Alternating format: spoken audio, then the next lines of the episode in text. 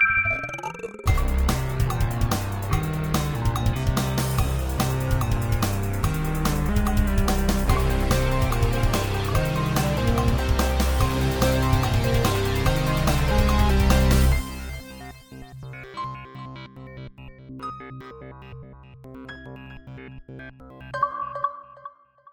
Welcome, one, welcome all to episode 206 of the Xbox Expansion Pass, recorded on Saturday, December 2nd, 2023.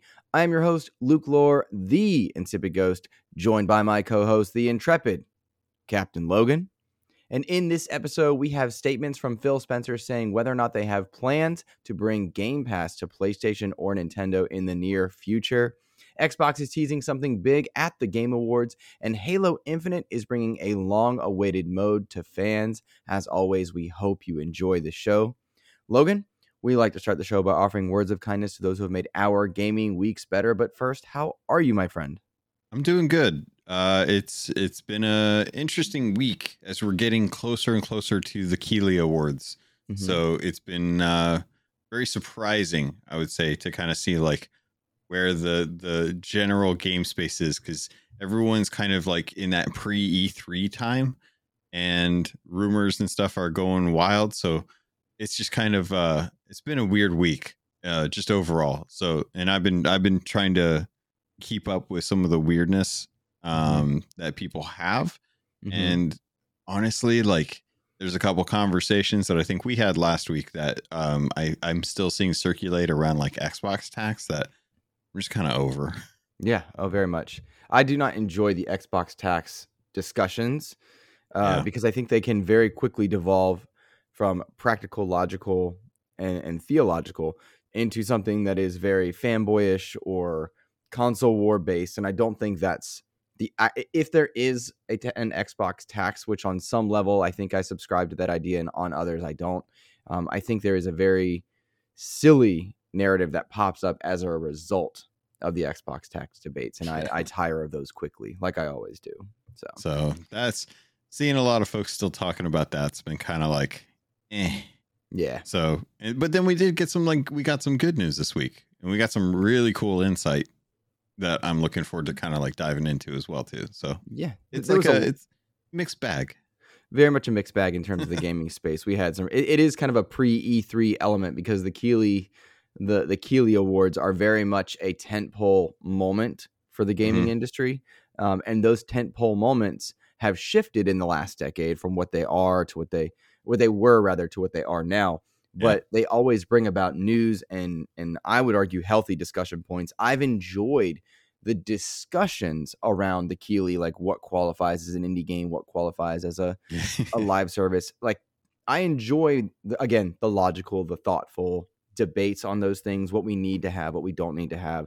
Um, but I don't like when it's like finger pointing and accusational, yeah. like whether Jeff Keighley has his own bias or not. Like I, I get tired of that because much like uh, Jason Schreier, who's also a polarizing figure in the gaming space for a lot of people, we yeah. need Jeff Keighley. We need the Schreiers. We need people doing certain works because there are too few that are are are doing games journalism that are doing mm-hmm. major game awards, rallying and bringing people uh, together under one roof to spotlight games and whatnot. So, like or dislike, they are important to the industry.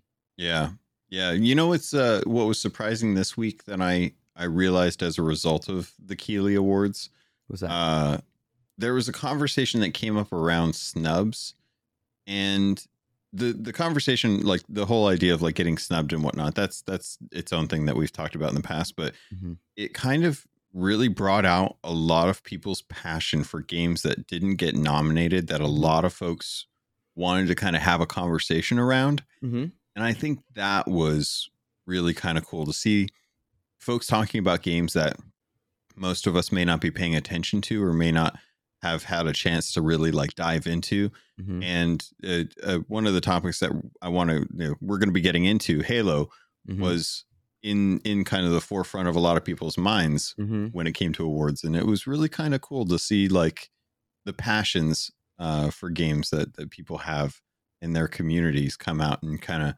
say like, hey, you know, we're we're out here, you know, mm-hmm. we we love our game, we're just we're just busy playing it. We're not, you know, we're not Right. journalists writing about it on a regular basis. But that Mhm. was that was really cool. I like that. It was really cool. And I have the same, I had a similar thought because people that are invested in their game, like the, the gamer, the player of those Yeah. games, they're not typically out writing articles or whatnot. So if I have, um, I, for some reason, what's good games in my mind, like Andrea Rene and, and the ladies over there, they're not playing Halo Infinite. Why would they know if that's a, a, a an excellent live service or if it's getting well served as a gaming community? Why would they know about esports? Why would, um, you know, like people at IGN that are not playing Halo be able to comment on that? Why would people at GameSpot that are not playing Destiny be able to comment on that? And and that's not a diss to anybody, but it's the nature of that kind of an award requires a community to be involved. And if they don't care or not invested in the social conversation, do people know how well served they are? Yeah. You know, Yeah. I I think that's uh, definitely like we have the player choice award for in in the Keighley nominations to be able to like voice our opinion, like which one the community thinks is the best game of the year. Mhm. And I think that there's definitely a space where we we could have had something like best ongoing game open up Mhm. to the public vote because Mhm. I think that would that would kind of like even the playing field a little bit more for certain games that that people may not be paying attention to. Yep. Yep. I, I agree. I think also the nature of those public like player choice vote on this awards sometimes can get memed. And I'm thinking about last year, the Sonic Frontiers community. Yeah. And I want was it Elden Ring? Sonic Frontiers and Elden Ring? I can't remember what it was. But as somebody Mm, who loved Sonic Frontiers, and I love Sonic Frontiers, eh, not a game award. That's not a game of the year award. You know what I mean? Like, yeah. that's not quite the same thing. It's kind of like it was, I guess it's not one to one, but like Starfield is on my short list for game of the year, but I don't believe it should be in the game of the year next to some of the other titles that I think are probably more deserving of a more complete, refined, bug-free, clean experience. Um, Yeah. but you know, Yeah. it's all it's all opinion, and then when it's opinion, I appreciate when people are respectful as they express it. So. Yep. Yeah, Yeah. I agree. Well, we kind of got jumped into a Game Pass topic, which I or uh, not a Game Pass, a Game of the Year topic, which is is neat. Uh, but we have not done our uh, words of Oh yeah, we haven't done the, the, the actual like patron stuff, have we? yeah, we didn't do any of that. That's all right. I'm cool with that.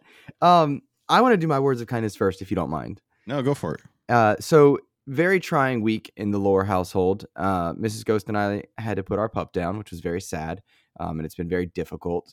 Uh, we it comes on the back of a number of other kind of sad things in our family this year, but the community was really kind, um, both in social spaces, uh, in our Discord. Everyone was reaching out, being very kind, which I really enjoyed.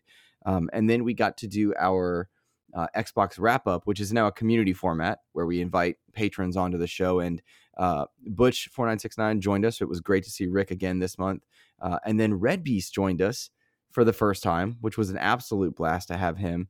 Uh, and he got to tell us about how his kids listen in the car and whatnot. So I want to give them a good shout out. What's up, Red Beast? Red Beast, uh, and the kiddos listening. You guys are awesome.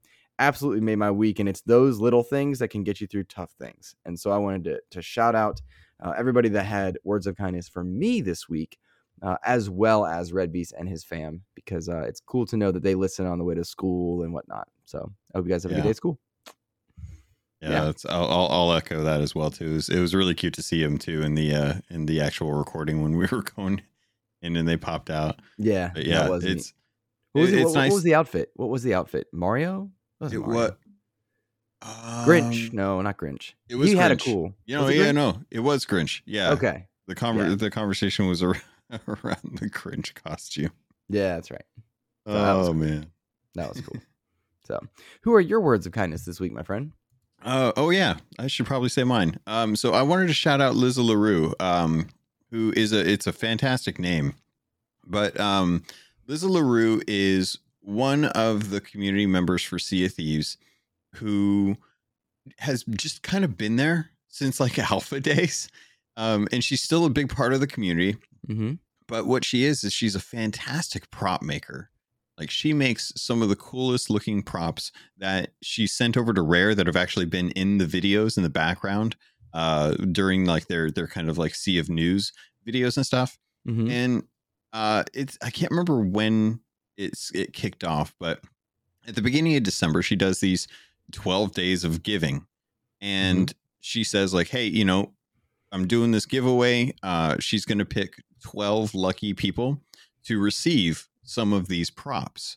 And these props are just like they're they're stuff from the game, but it looks like it's from the game. It's stylized the same way. It looks mm-hmm. very authentic. And she does a great job of making these. And it's always kind of like a little bit of a treasure to be able to get some. I wanted to get some last time I went to uh, England to um, SOT Fest when uh, my wife and I were there. She had a whole bunch, and I was like, "Oh God, I wish I had the room. I wish I had the ability to get some of these props to take back home, but they're so big uh, that there's just there's no way I'd be able to fit them. I'd have to get them like shipped out."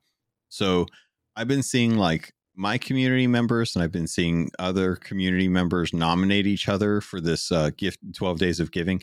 And I just wanted to shout it out because so often, like with communities, after a while, if things don't go well for the game, the community's sour and you lose some of that magic and some of that like just kind of sense of of um sense of community, I guess is the best way to put it.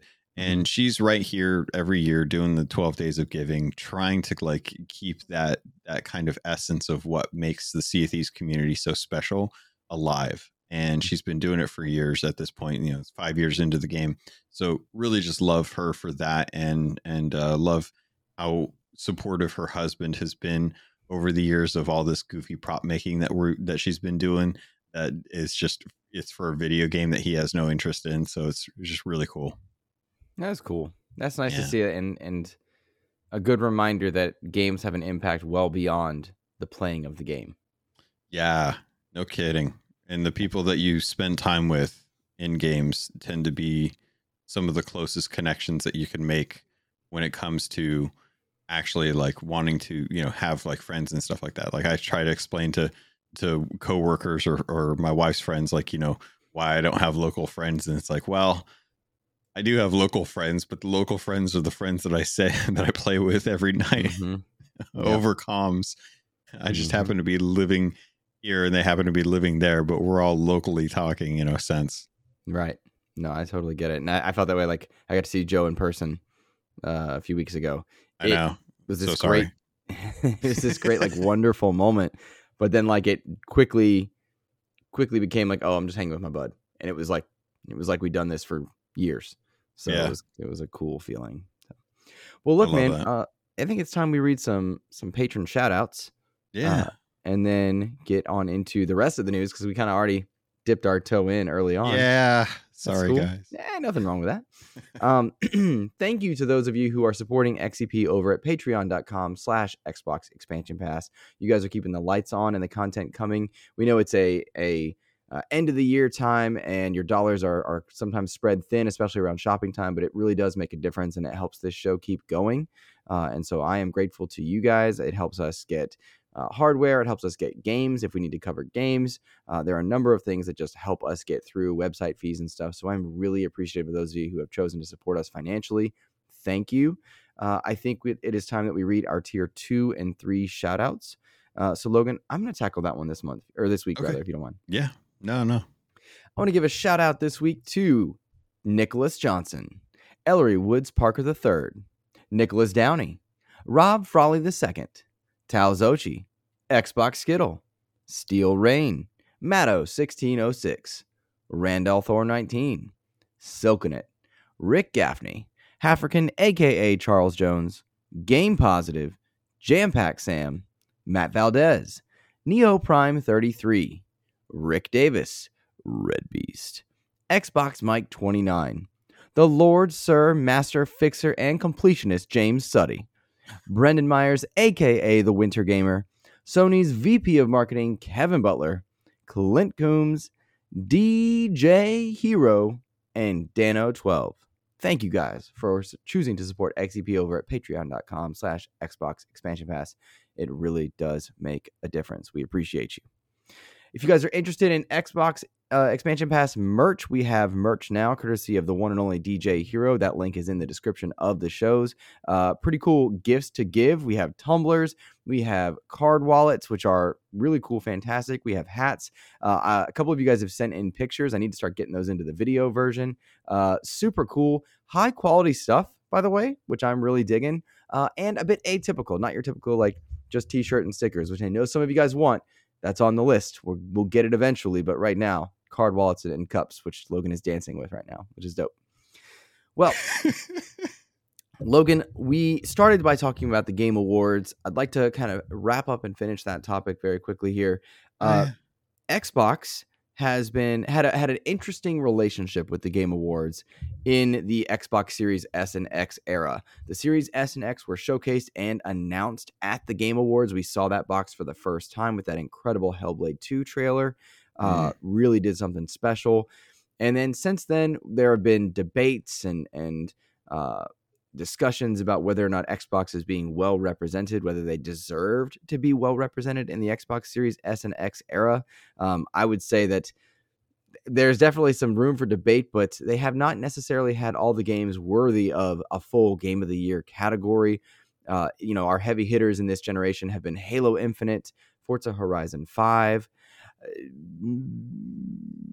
you know like yeah what, what's your what's your top tier game? Like does minecraft legends deserve to get a shout out there? Does redfall certainly not? Uh, debates galore here and there like pentiment. These are niche titles in some cases. Well this was the year where xbox i would argue has done the absolute best job at delivering content to its players. The question being are those game of the year category uh, you know deserved nominations. Some would say yes, some say no. It doesn't yeah. actually matter in this case, at least in my opinion, because Xbox is set to make some pretty big announcements at the Game Awards. A lot of eyes are going to be on the Game Awards, and Xbox has been doing quite well this year. So uh, I'm excited to see what it is they bring to the table. I think the logical question is, what are they going to bring to showcase there? I have my theories. I'm curious what yours are. Oh, do I get to go first? You do indeed, my friend. Ooh, uh, so you remember you remember how uh, let, us let, take a, a, a wayback machine there, Peabody, to uh, to the old Activision Blizzard um, uh, uh, uh, released information, the stuff that they didn't want to get out. Okay. Um, Xbox has consistently been putting out hardware announcements for the Keighleys and stuff. I think mm-hmm. we're going to get this refresh. You think, think we're going to see the refresh here? I think we're going to see the refresh. I think we're going to definitely see the new controller with the refresh. Mm. And I think that it's it's same box, same you know same. I, I don't know if the look is going to be the same, but I think we are definitely going to see something to coincide with PlayStation 5's kind of refresh of the uh, the PlayStation 5 model. Mm-hmm. And uh, I think we're going to get that hardware announcement there. I think that's that's one of the biggest things because I think I think Xbox wants to kind of save some of their their their big big uh, hitters for their own thing. Last hmm. year we got this amazing Xbox developer roundup that mm-hmm. was at the end of January, and it and it hit so well with uh, Hi-Fi Rush being a shadow drop mm-hmm. Tango GameWorks I would be very surprised if they didn't want to try and do something like that again, you know, try and recapture that lightning in a bottle.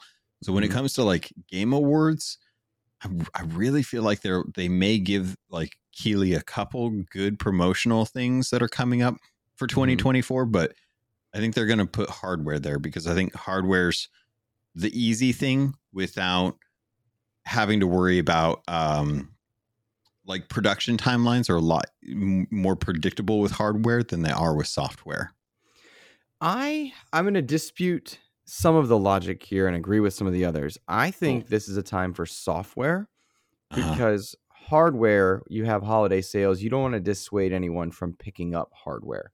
And right now, uh, we're seeing some incredible bundles for the Xbox Series X. Even post Black Friday, we're seeing better bundles. Yeah like a Series X for $350 with Diablo 4, which to me is a game of the year caliber game. Um, pretty incredible. I don't think you want to dissuade people from getting current hardware because you had the Series S refresh, you have the Series X bundles there. I think what they're doing is clearing shelves for this January, February top talking about the the Series X refresh if that's Mm. truly going to come to fruition, which I believe it would. It makes sense to streamline chipsets and stuff uh, because they have made a conscious effort in 2023 to fix their hardware supply concerns, and they did that at the expense of cloud. They stopped Yeah. putting some of those things on server racks uh, because they. What's that? That's fine. I'm fine Yes. with that. I agree, it's fine. And Get actually, more- Phil, to, to to jump ahead a little bit, Phil Spencer. no, a- no, um, no, don't do it. We'll talk. We'll we'll keep it. We'll keep it go. Keep it focused on. Don't let me distract you. Okay. Well, I'll say that uh, I think the hardware refresh discussions come later on when you want to monopolize a topic, Mhm. uh, a news cycle, and here you want to sell your box, and you do that with with uh, software. Like you show Avowed, you show Hellblade Two, you show one to two more, and then Mm. Hold the rest in reserve. Right now, PlayStation has a brilliant opportunity to showcase what it is they have coming because no one knows. We only know Wolverine, and that's about it. Right. And there's been a lot of fuss about PlayStation in 2023 not having enough software. The irony being they're selling quite well. The but we don't know what's coming. So PlayStation has an opportunity to say, here's our slate. Xbox Yeah. needs to have here's our slate kind of next to it. Um, and then monopolize a discussion about hardware later on. Uh, that is my theory. But either way, I'm excited because I would imagine we see Halo, uh, Halo Infinite's PVE mode, which is which is coming, which is dope. I see that get a little spotlight. We see some stuff that we already know here and there. Sell Game Pass of it, but show us some of the games that it's time to see. That's what I would. Yeah. Mm, mm. See, I I disagree. I think it's only been about six months since E3 timeframe, Mhm. and you know a lot of the games that we saw there with like the uh like uh, uh South of Midnight. Um, oh, I, I'm forgetting on the, the the names of them right now, but Avowed, South of Midnight, uh, uh, the Tower, Tower game, Towerborn. Uh, the Clockwork game, Clockwork Revolution. Clockwork Mhm. Revolution. Uh, those are all ones that, in like Fable, hmm I think we know that they're coming. I don't think that they're as close as like we like first quarter of 2024, but I think because of us knowing those, I think maybe they'll have like a couple game announcements, Mhm. game trailers with dates for the close stuff, like the quarter one stuff. But I think they, I, I do think they want to try and do their own showcase where they can kind of do something on their terms and kind of really like Xboxify it. hmm Uh, I think that the comment that you make about them wanting to not deter sales from hardware, the the Game Awards is such a niche thing in the gaming community that a lot of people will go there for the trailers, but I don't think a lot of people who are buying systems are like out there not with a system right now. Like I don't think Mhm. anyone watching the Game Awards is without an Xbox or or a PlayStation or a Nintendo Switch. I think that they're they're kind of in their ecosystem and either have at least one or multiple of the consoles hmm and that's not going to really deter like the the general populace buying a console buying an Xbox for the first time are probably not watching the Game Awards to find out for hardware news. I I tend to agree with you. However, I think that this is where you sell that person with a PlayStation and Xbox. You sell the person that's a Switch family with an Xbox.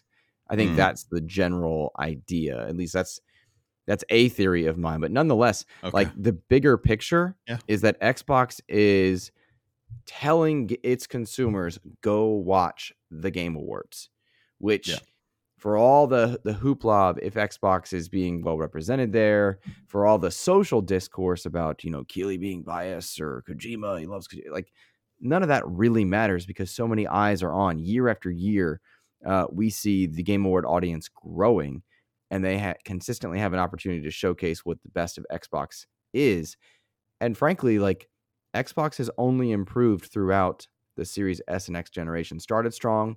They had that week 2022, but even then, that week 2022 was great for its live service properties. They did a good job with their live service games, and Game Pass delivered nonstop. So they had good talking points. Um, dipped in sales for for consoles, um, but we're seeing consistent efforts to bring new audiences in. Uh, we're also with the Xbox update in the is it the December update or November? I always kind of confused, but it's the December.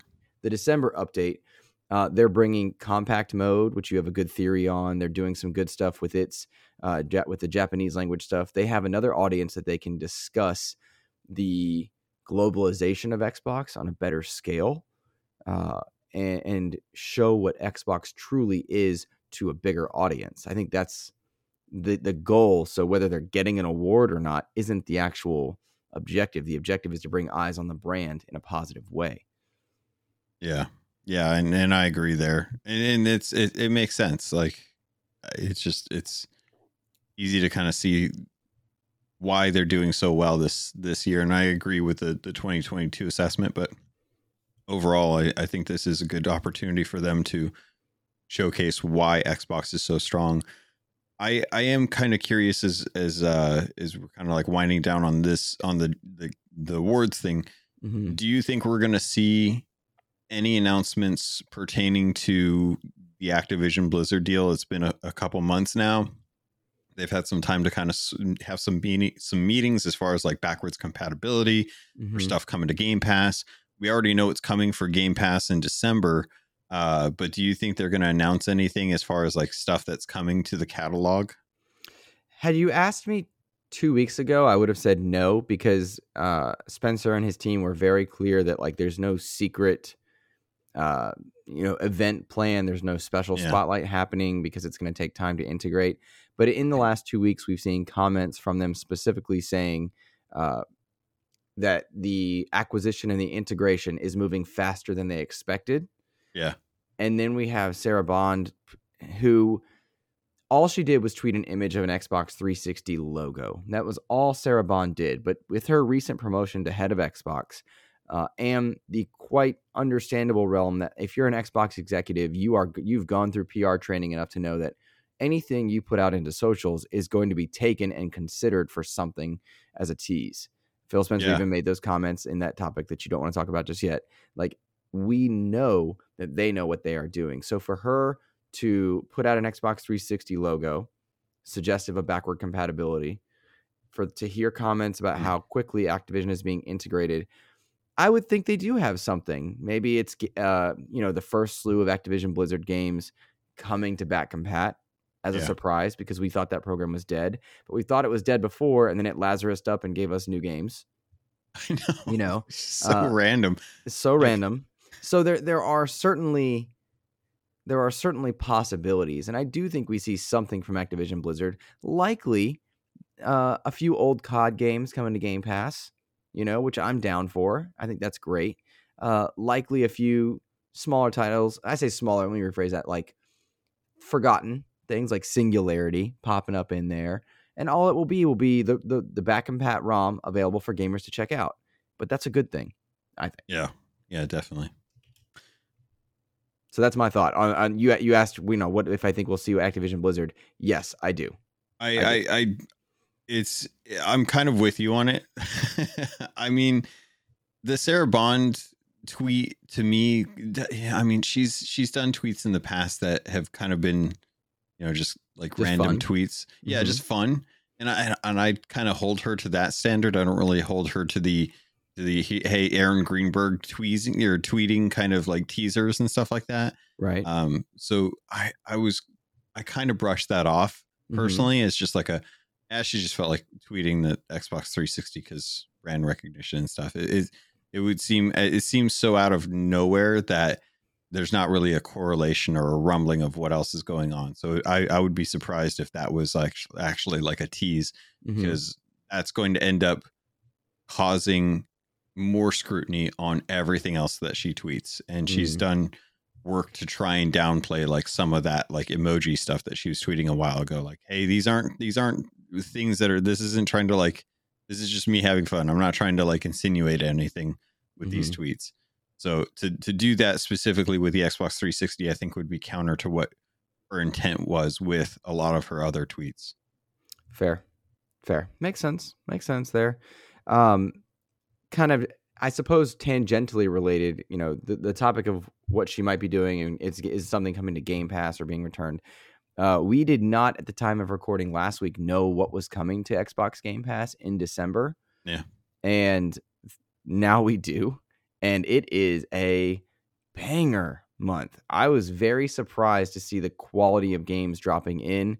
Uh, Remnants one and two have already been dropped in. They were shadow dropped, not shadow. That's a fair. That's not a fair statement. They were surprise dropped into Game Pass at the very end of November. Uh, yeah. Just all of a sudden, they were so on socials popping up. Hey, uh, Remnant one and two are on Game Pass. Uh, and since then, Xbox has spotlighted Far Cry 6 as being in there. Rise of the Tomb Raider is in there. One that we knew, and shout out to a former interview, we SteamWorld Build is in there, which by the way, I've had for a month.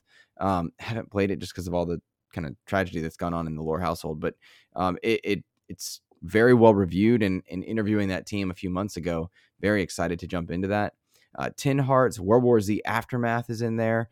Uh, While the Iron's Hot is in there. Like it is a crazy good month for Xbox Game Pass, which could not be better timed, I would argue, because we we saw a recent data point release that children are asking for subscription monies as opposed to physical games and that's that's trending more and there is some crazy good stuff happening in game pass um, and i'll recommend to everybody getting game pass for people is the gift to give uh, but to me the big selling point is Steam World build uh, but for Remnant 2, 1 and 2 to drop in there is awesome. Rise of the Tomb Raider is an older title, sir, but it checks out.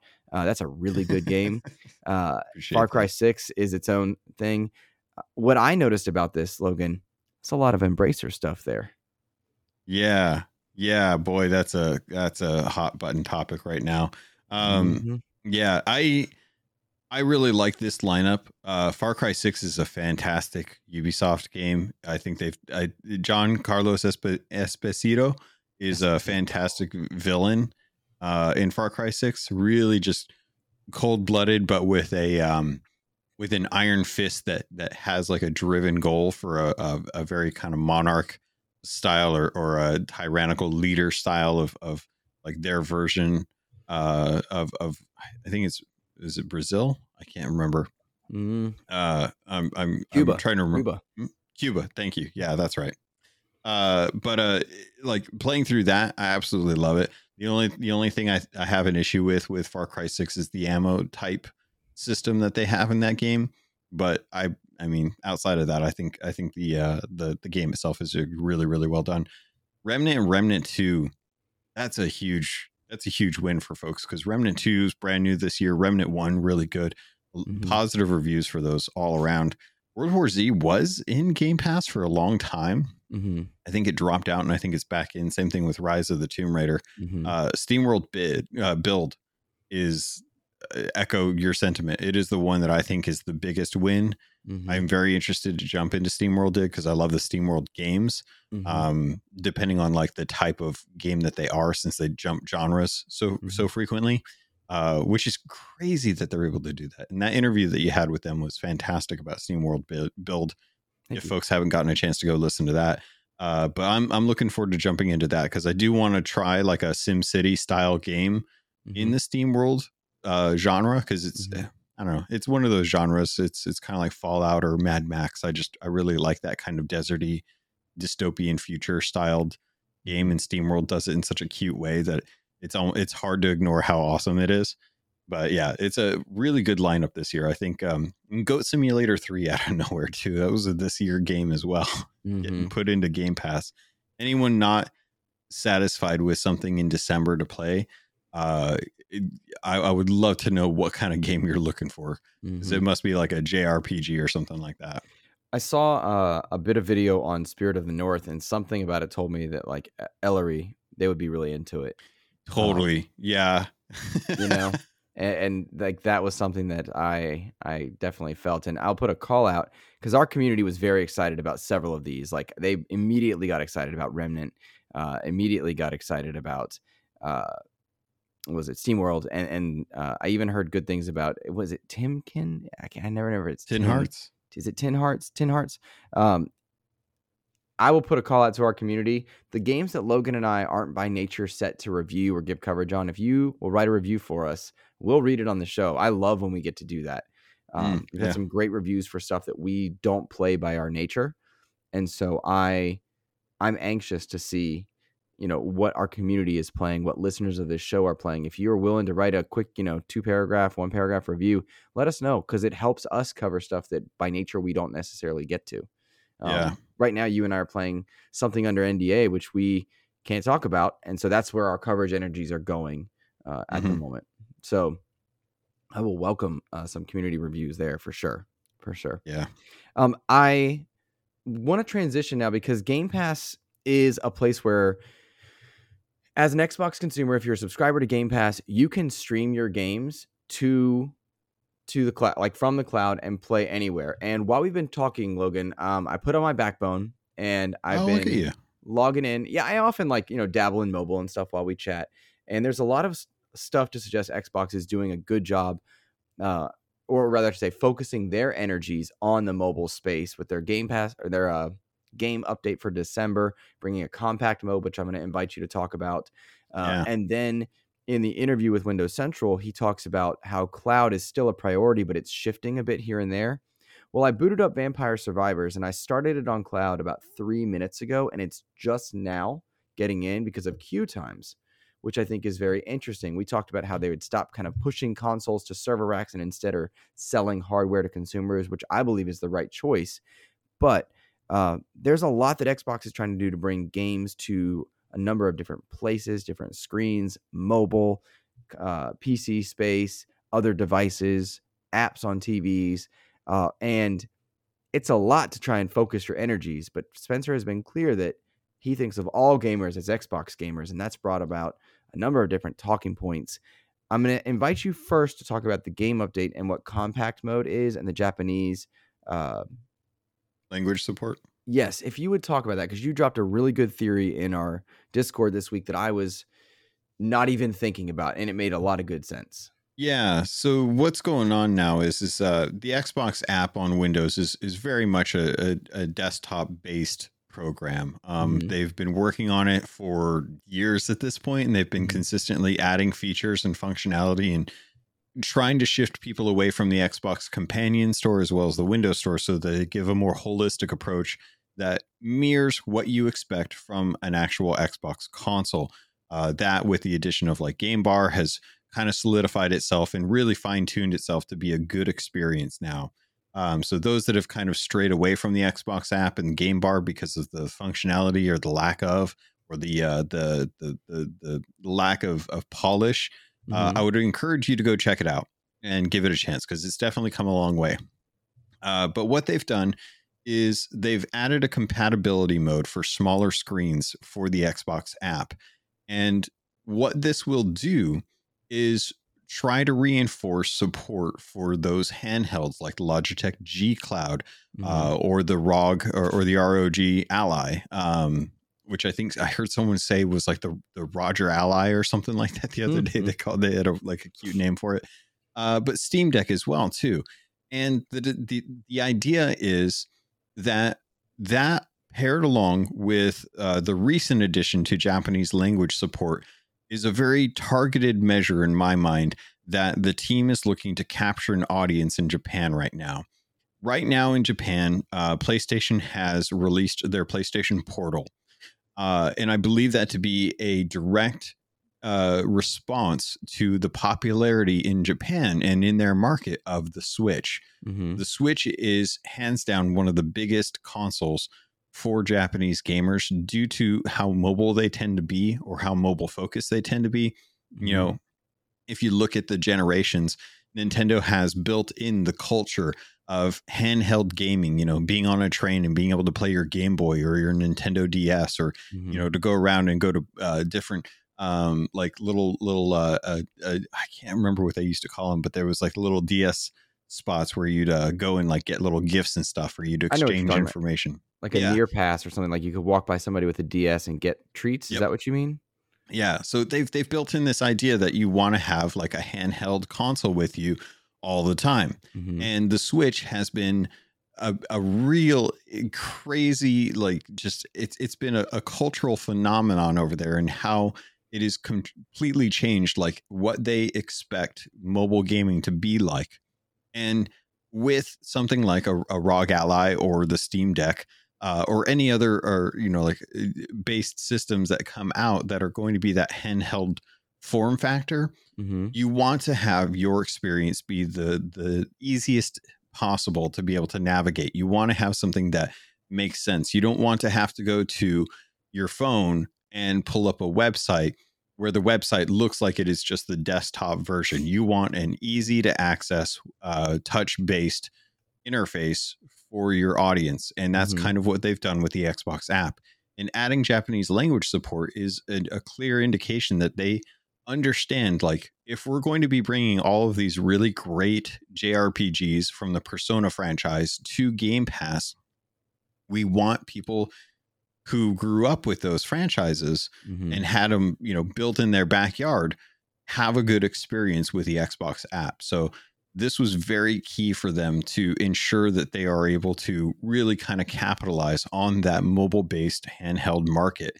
in Mhm. Japan and the commitment to getting Japan on board with Xbox as an ecosystem and not Mhm. just a thing that is in the market. it it all makes sense. Like when you lay it out like that, it does make sense because they've made such concerted efforts to go and get uh, games that are popular in Japan onto Game Pass. They've made a concerted effort to uh, spotlight their their console in Japan in a way that that it hasn't successfully done in the Xbox One era, and not since the very early days of the 360 era, and not at all in the, original Xbox era.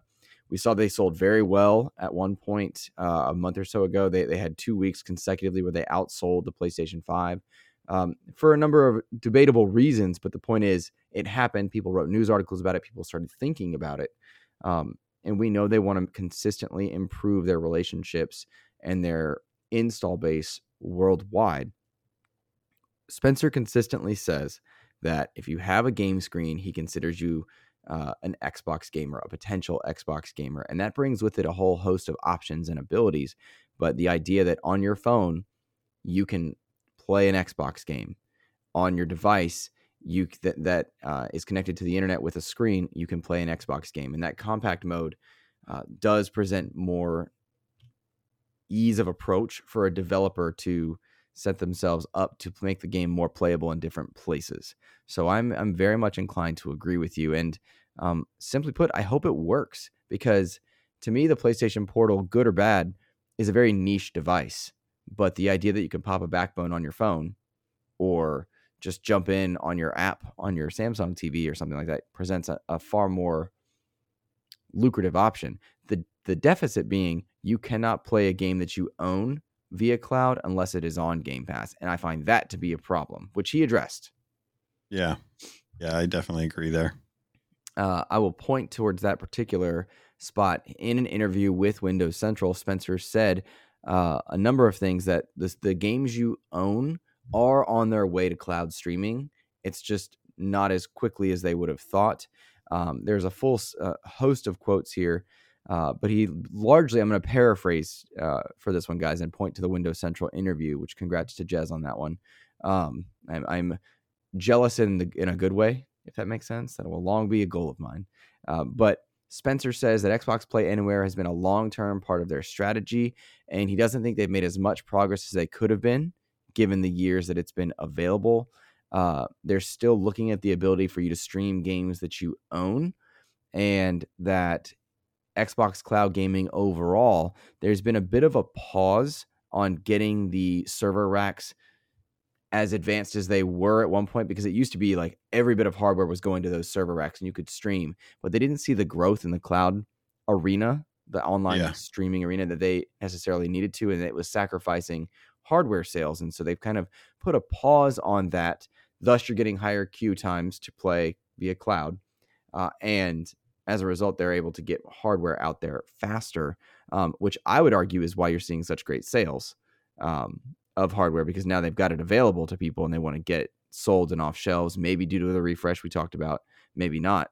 But uh, nonetheless, I think it's really cool to kind of see that, that the progress they are making in these streaming spaces. But I am bummed that some of that stuff is on hold because I think it's important that I, because I own the game, I should be able to stream it if that's a broadcasted thing. That said, once Diablo goes into Game Pass, that would be my main stream game. You know, I'll be a little, I'll be a little more happy. then. Yeah. Yeah. I think this is uh, like I've been I've been wondering when because they announced this a while ago. I've been wondering why we haven't heard or seen anything regarding the the Play Anywhere program with being able to stream your the games that you've bought like out outside of Game Pass Mm-hmm. having access to those you know uh that's something that i think would alleviate a lot of the des- the the design around what hardware based streaming or versus like having it locally installed and playing it directly or cloud based like streaming and stuff like Mm-hmm. knowing that if I want to play, if I want to jump into Fallout or Far Cry 6, right? Before I would have to have it like installed from the disc on my console. Mm-hmm. And yeah, I could use like Play Anywhere on my phone to be able to stream it from my console, but I still had to have that thing in there. You know, and that that that was like one game where I just wanted to kind of dip my toe in from time to time. And that's what I love about cloud streaming with Game Pass is Game Pass allows me to be able to cloud stream something without necessarily needing to have that install Mhm. but I would like to be able to stream those games that I own. And that's, I think, a step beyond what anyone else is trying to do right now with those gaming libraries. Like you can do that with PlayStation Essential, uh, I think, through their PS3 games. Like Mhm. you, you just have access to that library and you can stream it directly, but you can't you can't buy a game, have it physical, put it into your console and then say, okay, I own this game. It's in my library. I want to be able to stream it. Mhm. And I think that is that is something that goes above and beyond just the idea of like, oh, well, you can, you know, you can stream it from your console. It's like, cool, but I don't want to have it installed on my console all the time. Sometimes I just want to dip in for a little bit. So I'm glad that they're still kind of moving forward with that. I think it's an important thing that will add a distinction level from Xbox's catalog. You know, you Mhm. have any catalog you have, you can now stream. It doesn't matter. It's like NVIDIA GeForce Mhm. um, to kind of go against uh, where I think like Xbox has kind of stepped away from trying to do the the compete against Sony and Nintendo and more for like let's go against uh, Nvidia and and other cloud based streaming platforms. Mhm. I think that that's where they see their competition because that's where the future will move us towards. And I think using using these kind of systems to kind of give us access to our library regardless Mhm. is is a is a really smart move. Very forward thinking. I have a theory that some of the Mm. reason this was on hold, apart from the list, the things that we listed, is that the future of cloud was a bit in flux, given the Activision Blizzard, like where are you going to stream certain titles? If these go into Game Pass, there's some legality that comes with that, and I wonder if now that that future has been solidified with you know partnerships with Boosteroid and some of the other cloud streaming places like Ubisoft is taking over in certain parts of the EU, et cetera. I wonder if perhaps that's there'll be there'll be more movement on stream games your own stream stuff in game pass the cloud gaming space will get more clean because Yeah. some of that stuff was on hold and, and i don't know if that's the case but it does occur to me that that could have been a possibility I, I wouldn't be surprised if just everything overall kind of took a little bit of a backseat, you know, put on the back burner for now while they were working through that acquisition because it was such a litigious acquisition. Mhm. Uh, I, I think that everything kind of suffered a little bit from it, um, especially like, you know, 2022, you know, it was a very quiet, quiet year and all we had to talk about was really the Activision Blizzard Mhm. deal.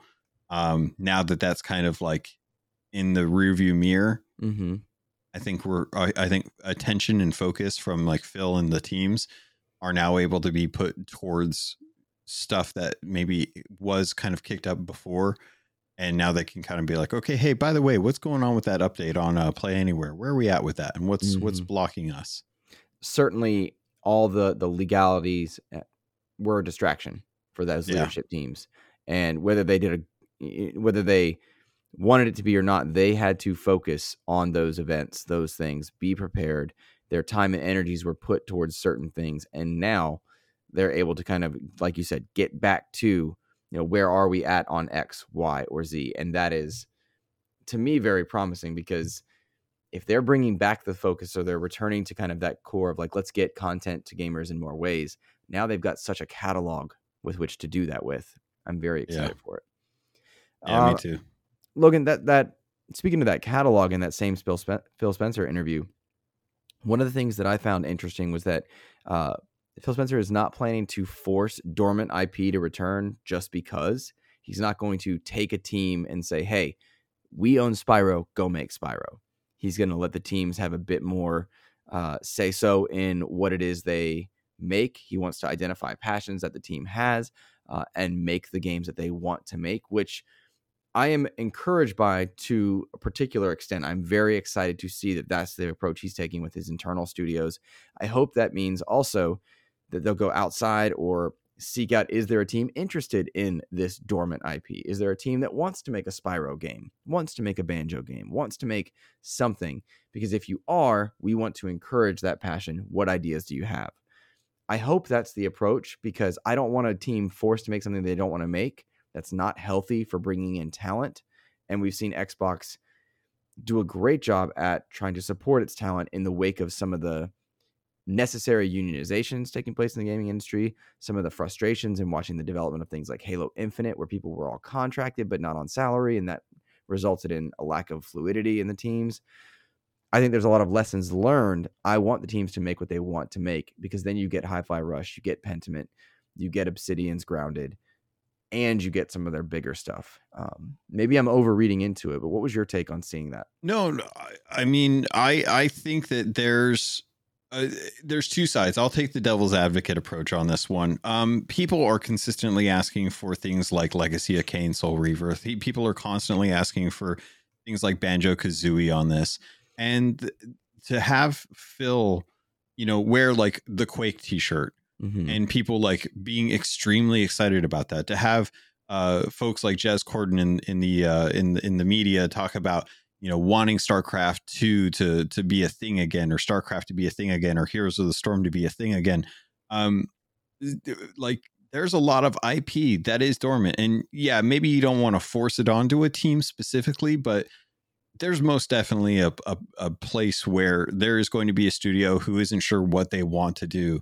Mm-hmm. and phil coming to them and being like hey we really want to know if you guys will make a banjo game mm-hmm. and give it to Toys for Bob. You know, that's going to do a lot for the community because it, it shows that not only is is Phil and the team like aware and and, and meant, you know present in in the conversation of what gamers are asking for and trying to help deliver on that, mm-hmm. um, but it also helps kind of revitalize a lot of the IP that is like loved and cherished. You know, nostalgia is a big thing. It's one of the things I think uh, is is kind of it's a detriment to to new IP in the industry because it doesn't ever feel like new IP gets a chance. So, you know, yes, you can take a risk with new IP and have a hi-fi rush. Mm-hmm. You can mm-hmm. also take a risk with new IP and get a Redfall. Mm-hmm. What you can do though is you can take some of these loved IPs that you already have like a fan base built into them. And you can give them to a studio to make something of it and if you trust the studio well enough to make a good game and have a little more love and care for this, then you're going to win. Like you're going to get the the gamers to be like, "Oh my gosh, I can't believe uh, the year 2026 when we got a brand new banjo game and Phil Spencer did it. He he brought he brought us a banjo game. He brought us a, a Soul Reaver game. We never thought we'd get a Soul Reaver game. Now we have a FromSoft style Soul Reaver game. It's mm-hmm. fantastic. Mm-hmm. Oh my god. And they'll go buy it and you know they'll go buy it because it's dormant IP that people have been asking for. So like a new Quake would do really really well because mm-hmm. people have been bugging them for for a, a Quake game. And mm-hmm. how easy would it be to take, you know, one of the teams from Call of Duty be like, "Hey guys, you know, go make a corridor shooter real quick with uh, magic spells and mm-hmm. you have fun with it." And they could go do that. And we may have a, a, like you know a slight break in an update to Warzone or something, but mm-hmm. you'd get a really cool Quake game out of it. So mm-hmm. yeah, he he doesn't have to, but if he did, it would earn a lot of goodwill with the community, and we would get a really good nostalgic, uh, you know, dopamine hit from it, mm-hmm. and people would finally stop talking about how much they want a damn banjo game.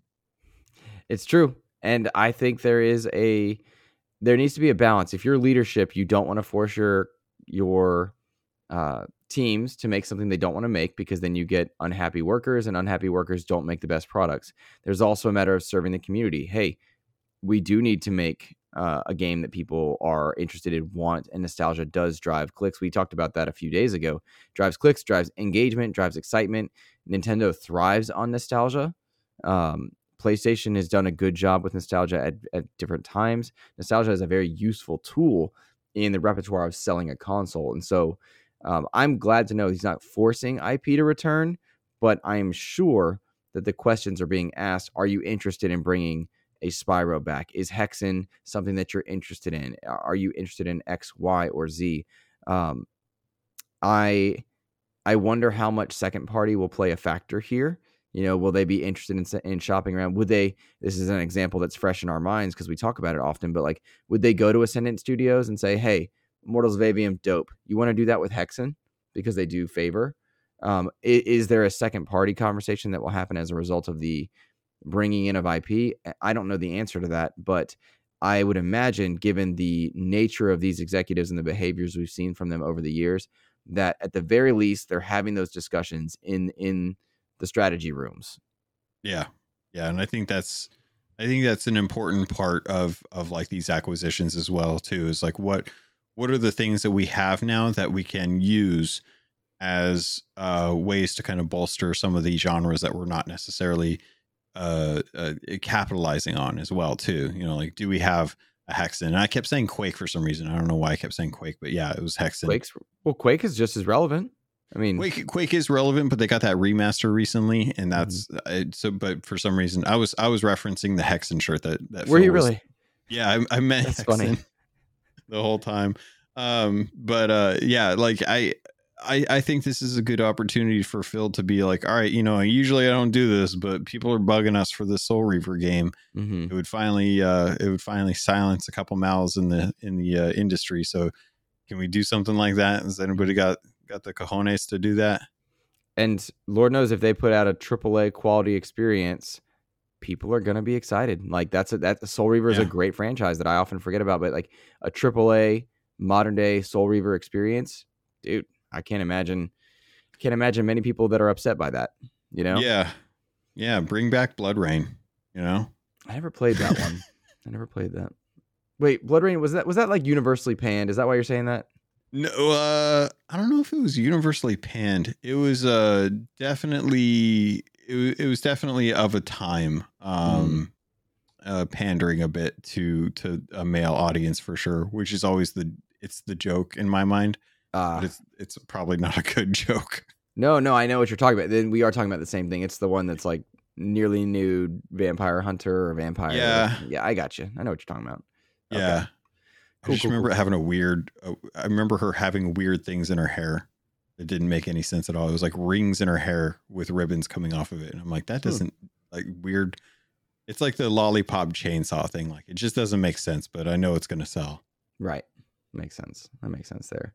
Um, in that same interview, which again, a, a good bit of info came out. Uh, at the moment, there are no plans to bring Xbox Game Pass to PlayStation or Nintendo. Uh, yeah. I found that to be a non story, but a story nonetheless. Eh, and what I mean by that is eh, neither Nintendo nor PlayStation want that right now. That's not something they want. We've seen PlayStation do a, a good job at trying to get PlayStation Plus to compete with Xbox Game Pass because Game, pa- Game Pass is a better service at this point. Um, but at the moment, none of those things are happening. I don't think you're going to see that happen until Xbox commands a bit more respect in console sales or in IP recognition. But make no mistake, they're in that they're in that direction and that trajectory. And I'm sure all three of those platforms are like, hmm, this is a possibility one day. How do we prep for it? Uh, I want to also say before I invite you to, to to comment on a number of things from this, there was also the debate of you know is Xbox going to go third party? Are they still going to make consoles? That that conversation came from this as well. So so take that in whatever direction you're interested in. If if Xbox stops making consoles, then yeah, you'll probably see Game Pass start moving towards PlayStation and Nintendo hardware. But I don't think Phil Phil's a console gamer, man. He's a he's a gamer through and through. I know that he loves the the lineage that Xbox has had with its hardware. It's been a long, a, a long hard road to even get like Xbox to Microsoft to make an Xbox, Mhm. and I don't think that that's something that they want to just like shirk because Mhm. you know what like they I mean they sell they sell tons of software everywhere else. Game Pass or Game Pass is a is a prop, profitable system. It's a service that that can make them money and is making them money. So if they have to lose a little bit on on hardware sales to get that service into more homes, that's an easy that's an easy decision right there. It's like you you you know it's the whole the whole premise behind like razors and razor blades. You know you you Mhm. give away the razor uh, so that you can sell the razor blades because you know they're they're you know if if they get a free razor. printers and ink.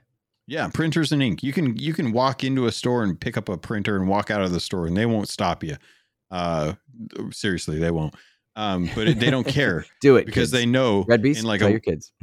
yeah, yeah. They know in a week you're going to be back buying ink that is going to cost more than the actual printer.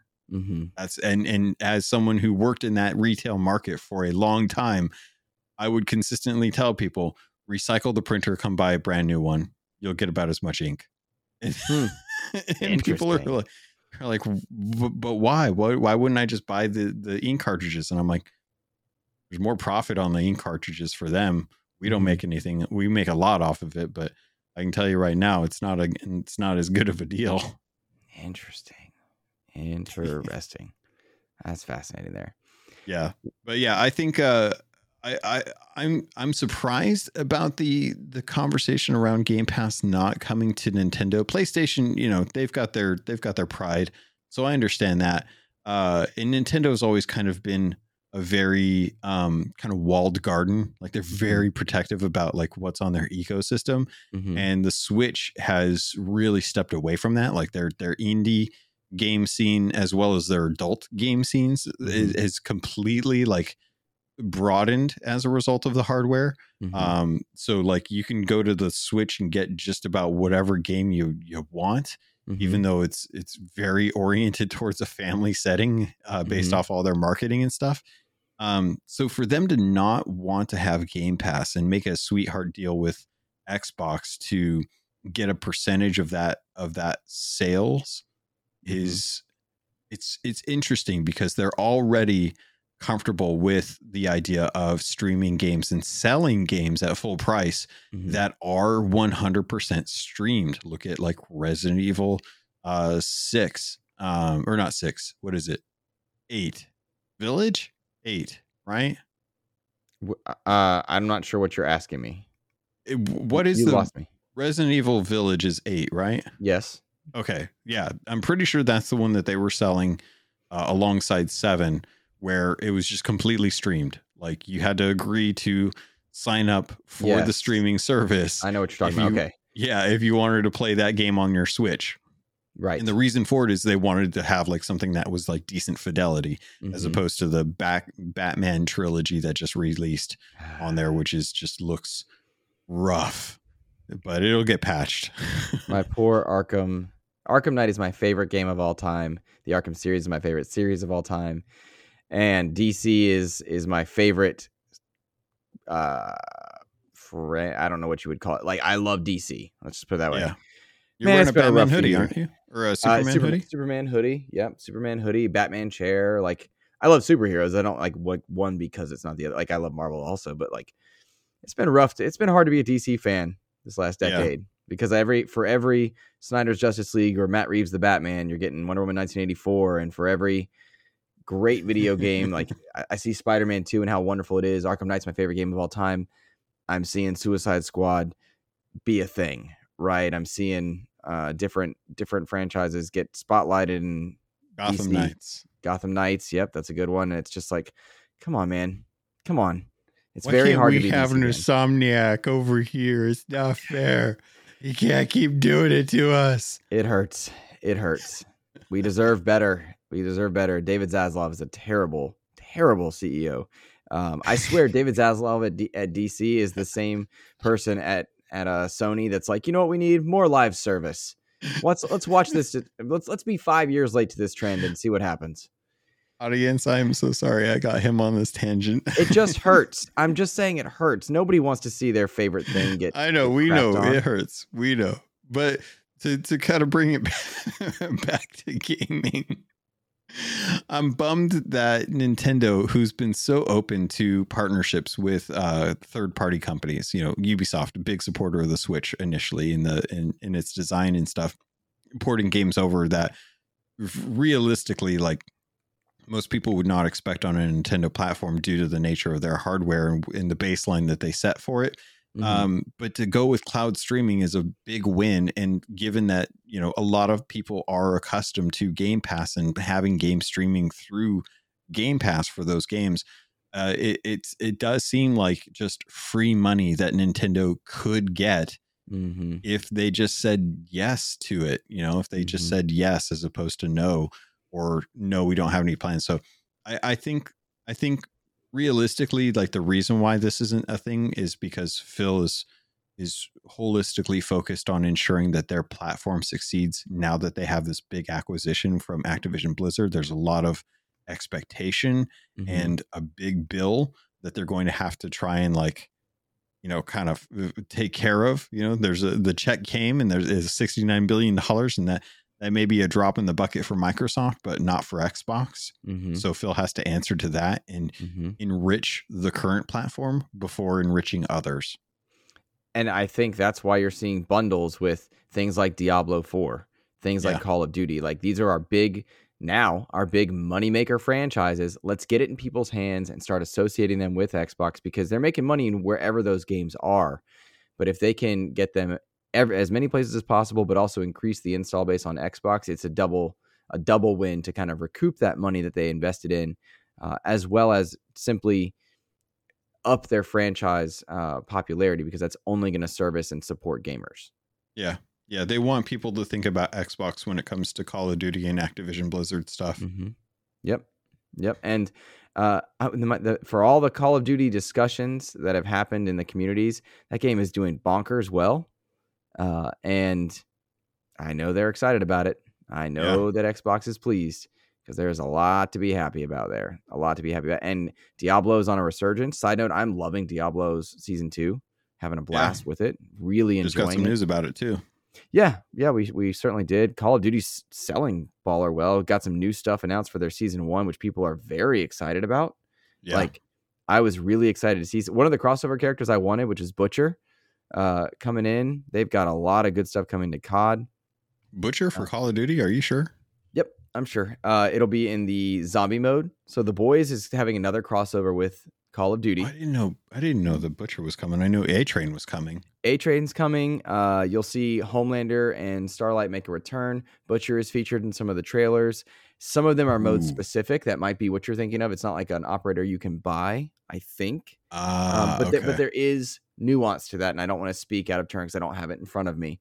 But I'm seeing Butcher in the trailer. I'm seeing the boys on display, and the boys is a perfect fit for Call of Duty. Spawn is a good fit. Um, yeah. Eh, the ones that feel strange are like seeing Messi and Neymar show up. These are you know football yeah. legends.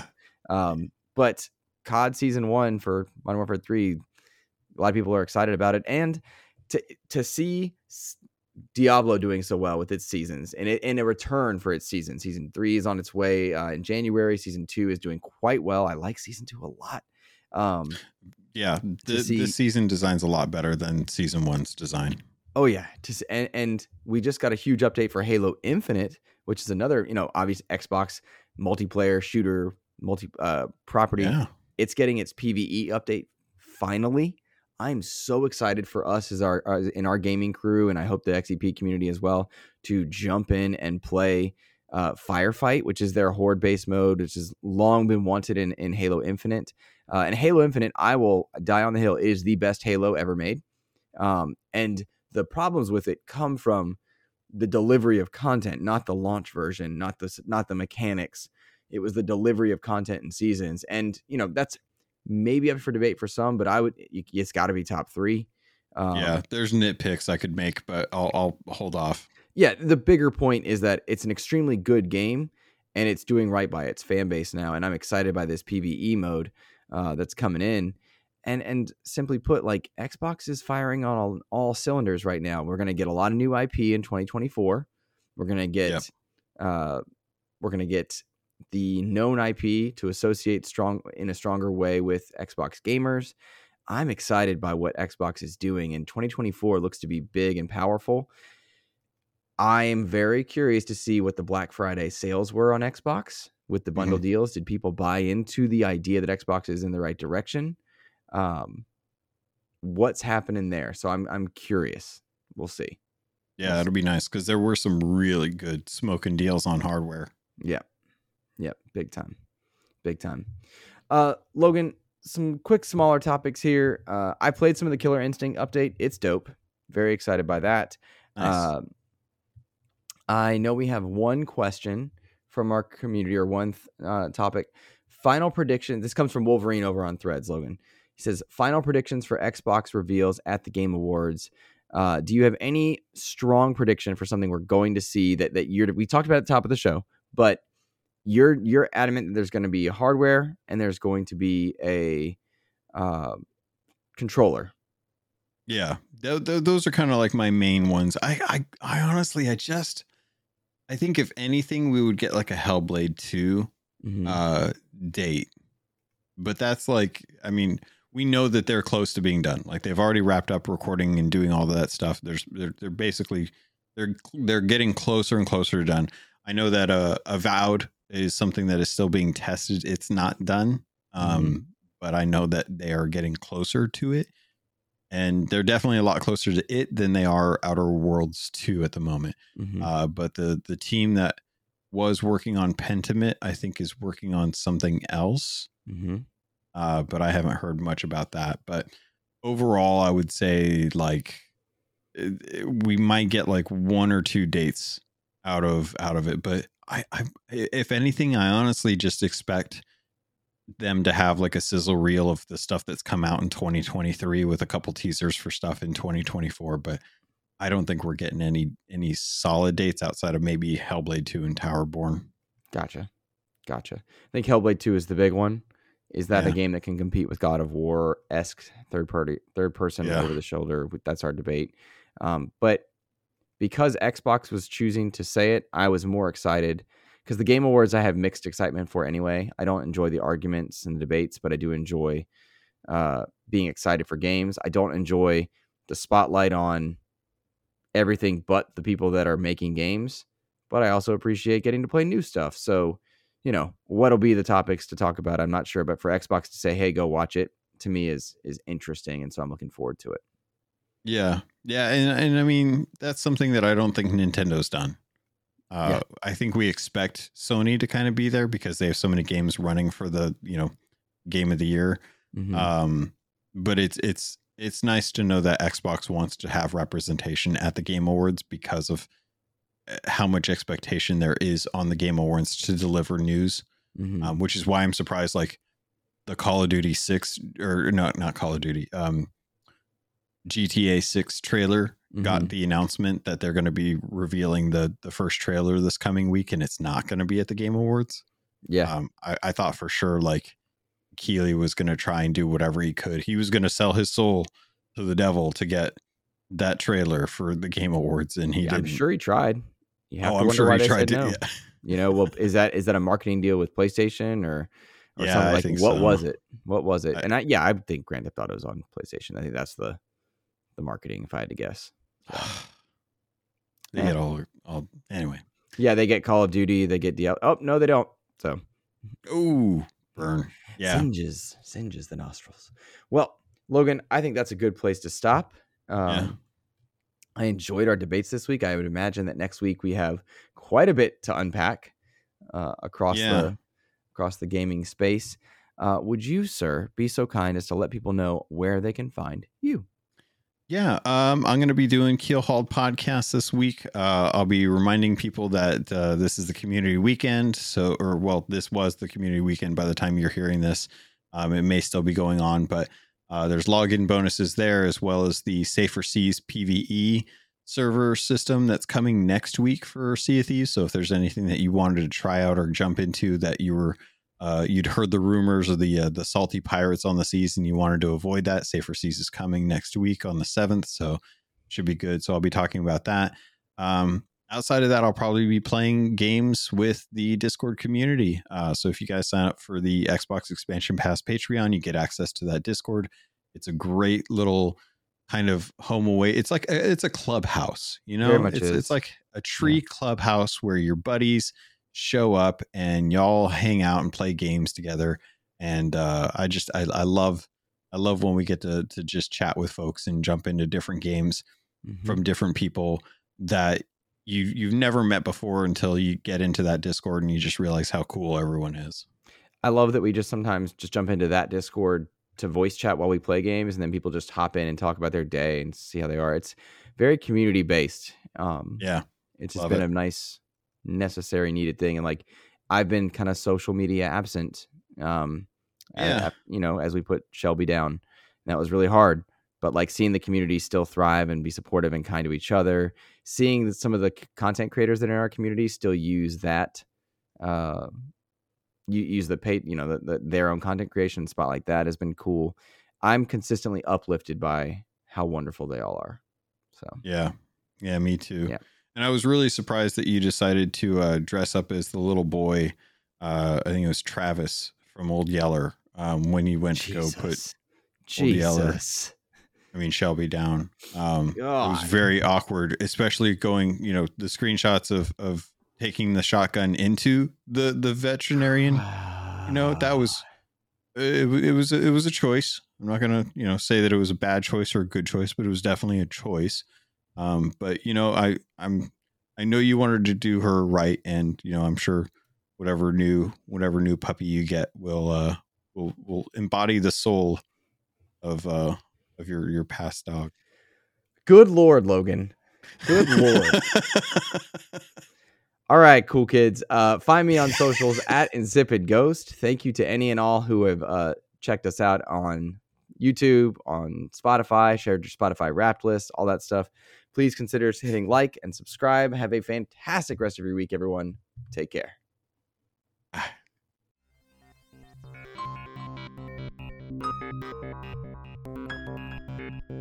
you